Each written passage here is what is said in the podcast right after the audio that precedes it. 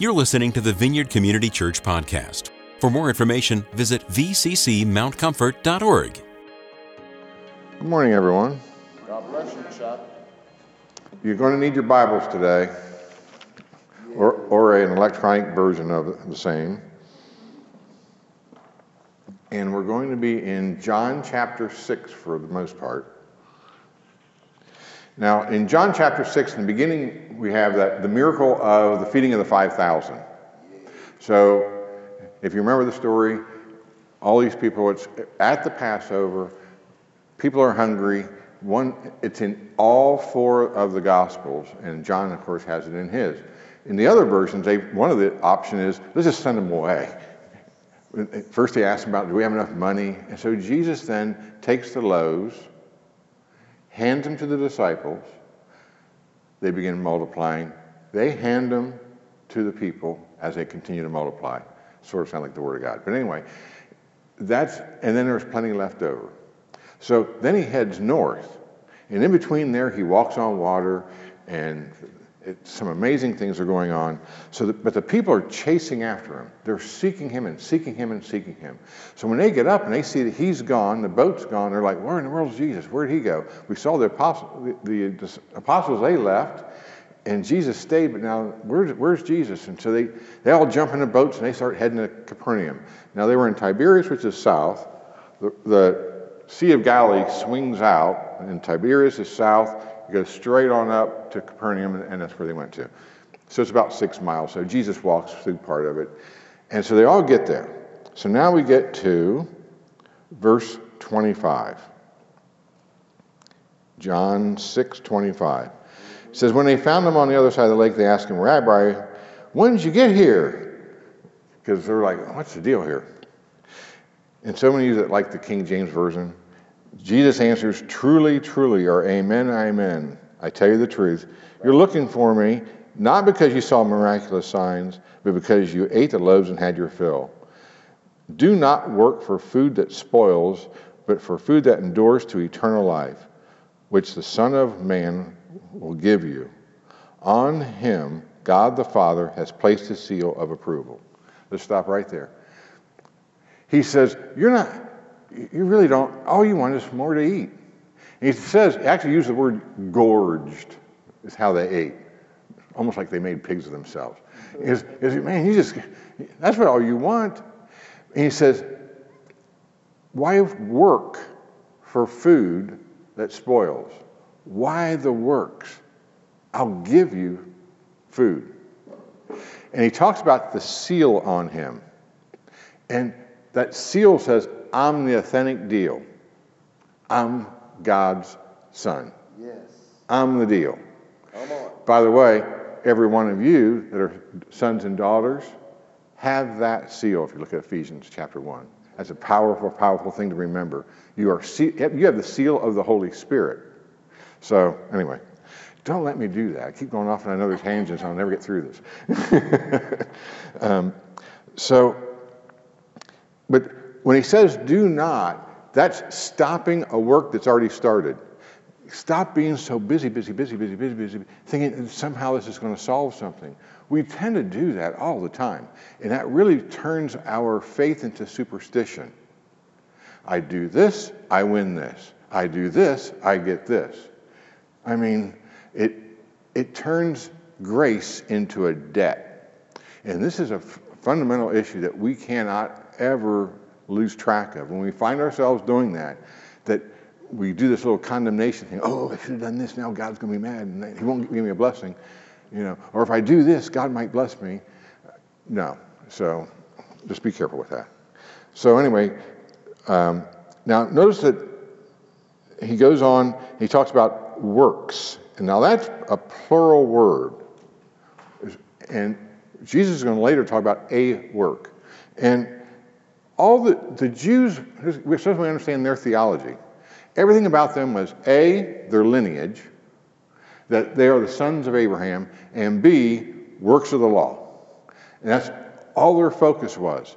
And so when he's telling them not to do these works, it's a little difficult for them. So he goes, So what must we do? What must we do to do the works God requires. He goes singular. The work of God is this to believe in the one he has sent.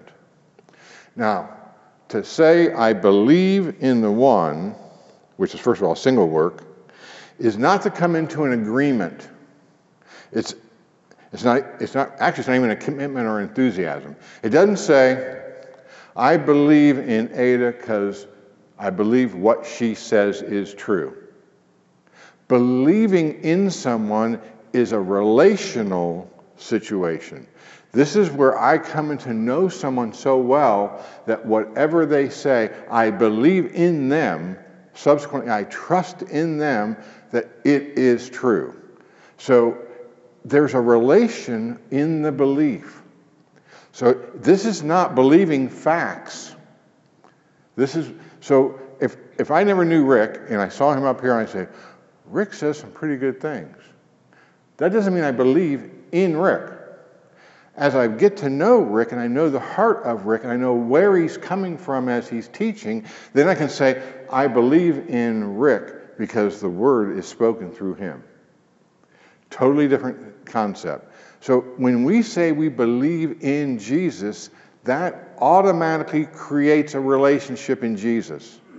You don't believe in Jesus. That's the difference between in and on. So, so he says, you got to believe. That, that's, by the way, that's fundamental in our faith. To say, I, if you say, I believe in Jesus Christ, that states we have a relationship with Jesus Christ. So, now, so, so they were sitting there saying, What miraculous sign will you give us to, you know, so we can see and believe in you? Now, the tradition was that the new Messiah was going to do works like Moses. And so the issue of manna comes into play because they were expecting the new Moses also to give manna. So that's when he, so he, now that's the reason they're saying our forefathers ate manna in the desert, and it is written, He gave them bread from heaven to eat. So Jesus then says in chapter 32, or verse 32, I tell you the truth. It is not Moses who has given you the bread from heaven, but it is my Father who gives you the true bread from heaven. For the bread of God is he who comes down from heaven and gives life to the world. Hallelujah. This down from heaven, he's going to say this seven times. Jesus is declaring he is God. I heard someone just this week say the Bible never says, Jesus never says, I'm God. He says it seven times right here in one chapter. So, I, of course, I pointed that out. But anyway, it, Jesus is really making it clear I am the Messiah. And they know what's going on because they're like, come on, give us some of this bread. You know, the bread of God is the life and purpose of Jesus. Giving life to the world is why Jesus comes on earth. This is the very, very purpose of, of Jesus' coming, and he is here. And he's pronouncing it right now. The kingdom has come. I'm here. It's come down from heaven. And so then the famous verse comes in verse 35. I am the bread of life. This I am is so powerful. I am. There's nothing else you need to say. Boom. I am. Some of you are maybe a little bit as old as I am. People used to talk about what is a football player? What does he look like? What does he sound like? What is a football player? And people go, Butkus. Everybody knew. That's all you had to say. Well, Jesus is saying, I am, and I'm the bread of life. Now, he is manna coming from heaven in this statement. I am the bread of life. Look, but here's what he says He who comes to me will never go hungry, and he who believes in me will never be thirsty. But as I told you, and you see, you still do not believe. I'm just, it, almost gets overwhelming. He says, you can't miss this. Comes do it, let's at it one more time. He who comes to me will never go hungry. He who believes in me will never go hungry. Notice the tense. It's present participle. So what he's talking about is a continual lifestyle. He who comes and keeps coming. He who believes and keeps believing. This is a continuous, this is a lifestyle. Will never go hungry, never go thirsty. So there's more, to, yes, there's a first moment of belief, but this, get, this keeps going. There's a first time you come to Christ, but you keep coming. So we can't miss that because it gets countered later on because when they'll, they'll ask in, in singular.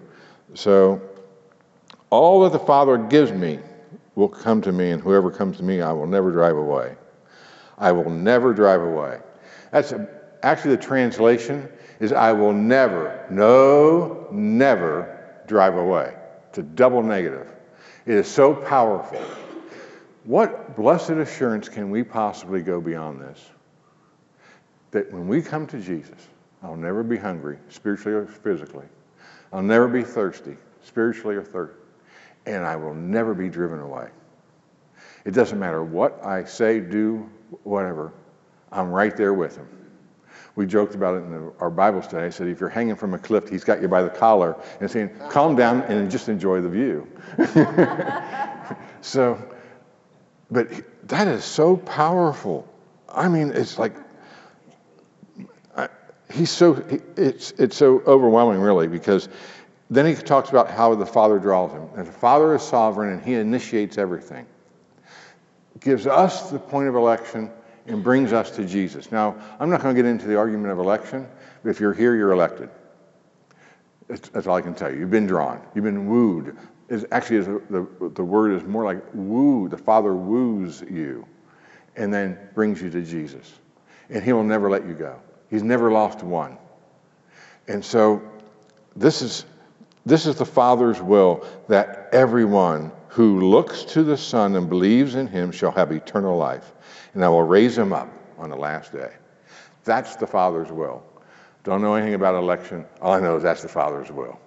So, so now they start grumbling. Now, why would they grumble about that? That sounds like pretty good news. They're grumbling because they know exactly what he just said.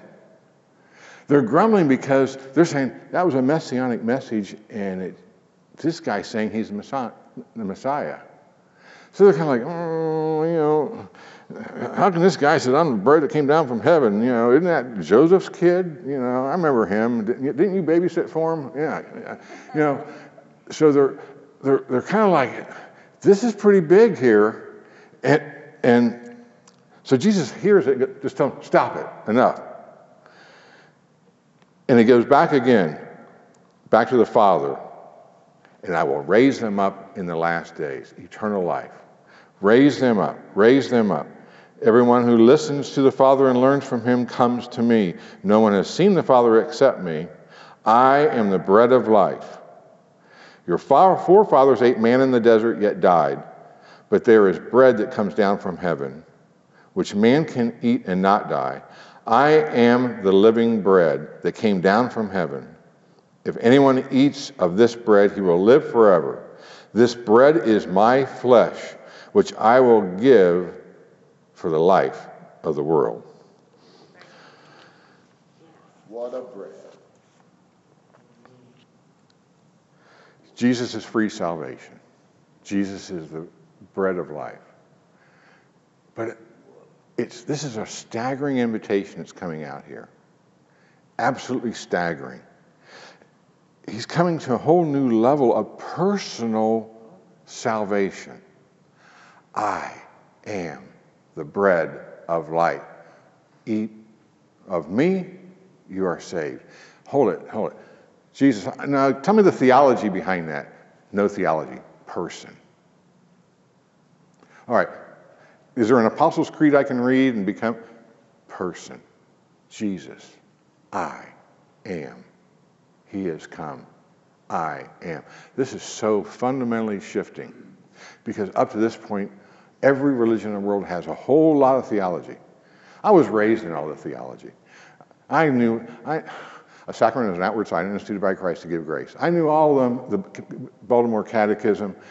Nothing hit me till Jesus became a person in my life. And then I could believe in this relational person of Jesus. But this is, now they're really going crazy. Eat his flesh? This guy's a little goofy. I tell you the truth, unless you eat the flesh of the Son of Man and drink his blood, you have no life in you. Whoever eats my flesh and drinks my blood has eternal life, and I will raise him up in the last day. For my flesh is real food, and my blood is real drink. Whoever eats my flesh and drinks my blood remains in me, and I in him. Just as the living Father sent me, I live because of the Father, so one who feeds on me will live because of me. This is the bread that came down from heaven. Your forefathers ate manna and died, but he who feeds on this bread will live forever. Yeah. This is freaky. Eat. Okay, now I got to eat this flesh and eat, drink this blood. Welcome to the church of the cannibals. There's something else here. This isn't making sense. Why do we eat the flesh and eat this blood and, and it's so gory and so disgusting? These people are ready to go. Because, I mean, one of the very, very basics of Jewish law was you don't touch blood and eating flesh, especially a person, come on. This is crazy. But let's move back a little bit. Jesus has just been anointed by his Father. This is my son whom I'm well pleased. He goes out into the desert. What is his response about the stones? Man does not live by bread alone. Right. Where does that come from? That comes from Deuteronomy. Now, he's, the cool thing is, he's basically telling Satan, I'm the bread of life. What do you think? Because watch, because when you read Deuteronomy, I know I got a marker here, chapter 8. I'm going to read chapter 8, verse 2 and 3. Remember how the Lord led the Lord your God led you all way in the desert for those 40 years, 40 days in the desert. Okay, we got, got that. You, you, let's see, I forgot where it is. To humble you and to test you in order to know what was in your heart, whether or not you would keep his commands. He humbled you, causing you to hunger and then feeding you with manna, which neither you nor your fathers had known, to teach you that man does not live on bread alone, but on the very word that comes out, comes from the mouth of the, of the Lord. You don't live on bread alone, you live on the very word of God. Now, this word of God is something a little bit different. The, this, this word that he's speaking of isn't just a written word, although that's part of it. God's word is all that comes from his mouth. So we're talking about this dynamic, uh, purposeful, creative word of God. It's action. It's it's. I mean, it's it affects. It, it empowers. It creates. His word spoke an, an entire cosmos. His word spoke us into breathing as he breathed into the clay. His word is more than just writ- written on a book.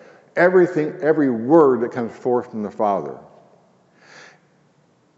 That is what it, it, he says here is what we must eat, not just bread alone. Jesus, in the beginning, was the Word. The Word was with God, the Word was God. Then in verse 14, and the Word became flesh and dwelt among us. Oh man, here's what Jesus is telling them. It's not wheat, wheat and flour and stuff that makes the bread of life. I am the very Word of God come into flesh. I am the essence of the every word that comes forth from the Father. That's me. That's what you must eat. My blood is the life of God. That's what you must drink. Something very, very different than just bread and water, blood. This is saying, I am the new covenant. And what do we, because that's part of the word of God is covenant. God speaks covenant. He speaks covenant to Moses, now he's speaking covenant to the New Testament. We are in this new, look at all that he has presented here is new covenant. In this new covenant is eternal life now. That begins now. Eternal, it's not everlasting life, which comes later. This is eternal life now. You live in me eternally. The assurance of a seal, an assurance of an eternal relationship. I will never, no, not ever be separate from you. Keep coming to me, keep believing in me, because I will never leave you. That's part of the new covenant. Jesus abides, dwells, lives in us as we live in him. This is our righteousness. This is everything that is foul in us removed so that we can live in Jesus as he lives in us. I'm going to take a wild guess. We're probably called the vineyard because I'm the vine, we are the branches. Has nothing to do with grapes.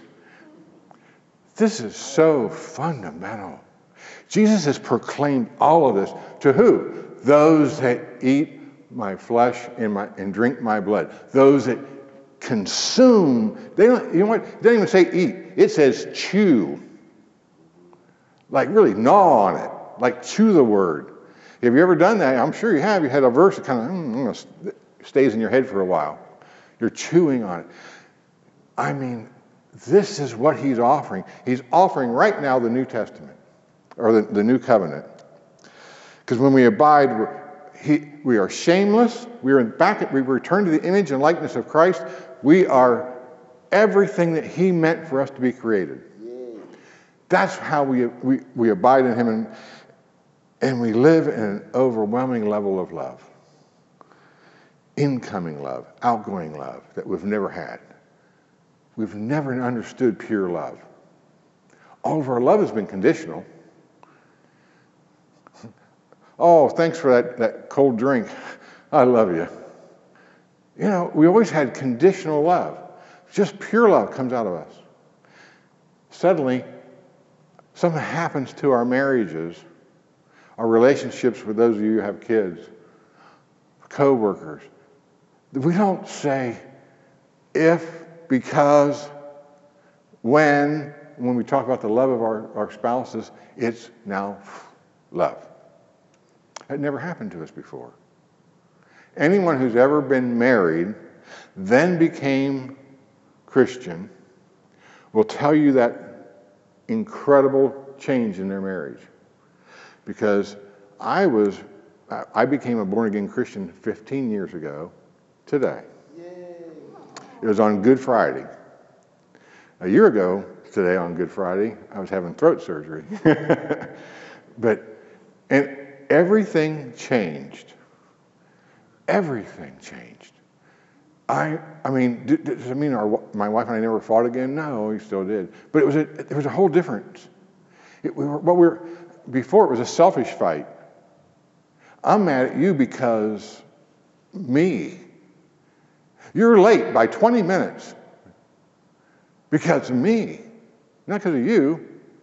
I'm the one who's upset You've inconvenienced me. Everything was about me. I was in the center. Suddenly, God got into the center, and I kind of got into the periphery, although it's almost like a binary star, but it's still, everything else changed.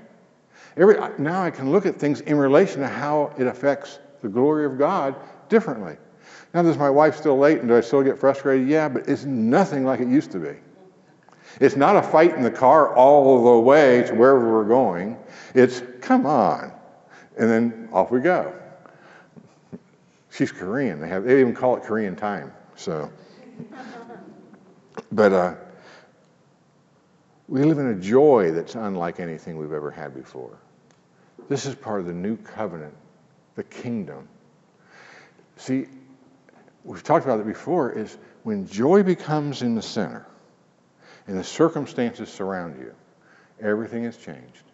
Because we have truth in, the, our, in our center that gives us joy. When you're not Christian, truth is peripheral and it's occasional. But anger and frustration and sadness are at your core. That becomes out here when you have the joy of Jesus in you. That's a, such a transforming thing to have. It's, it, I mean, and then of course, you know, my favorite is peace. The power of peace that you have is overwhelming. That you can speak shalom into any situation in chaos and fear and rebellion just start to scatter.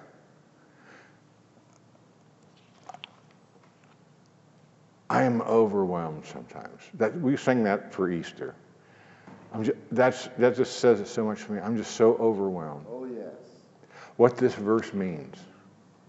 And I look at it and I, and I, I just kept thinking, well, what triggered it, I, I meant, Rick mentioned was an email. Actually, I, I made a copy of it. I think, I think I'll read it to you.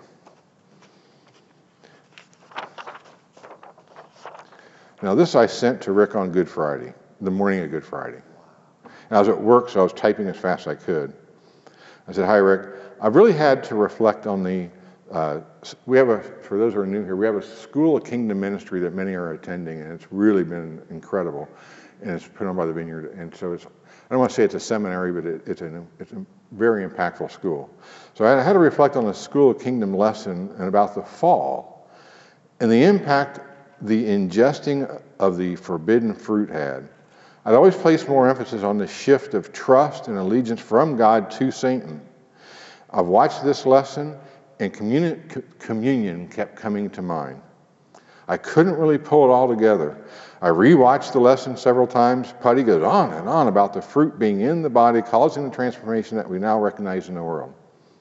Last night, Thursday of Holy Week, no doubt, I had a dream that the Lord explained a few things up to the very point of the fruit being chewed and swallowed, Eve was being tempted.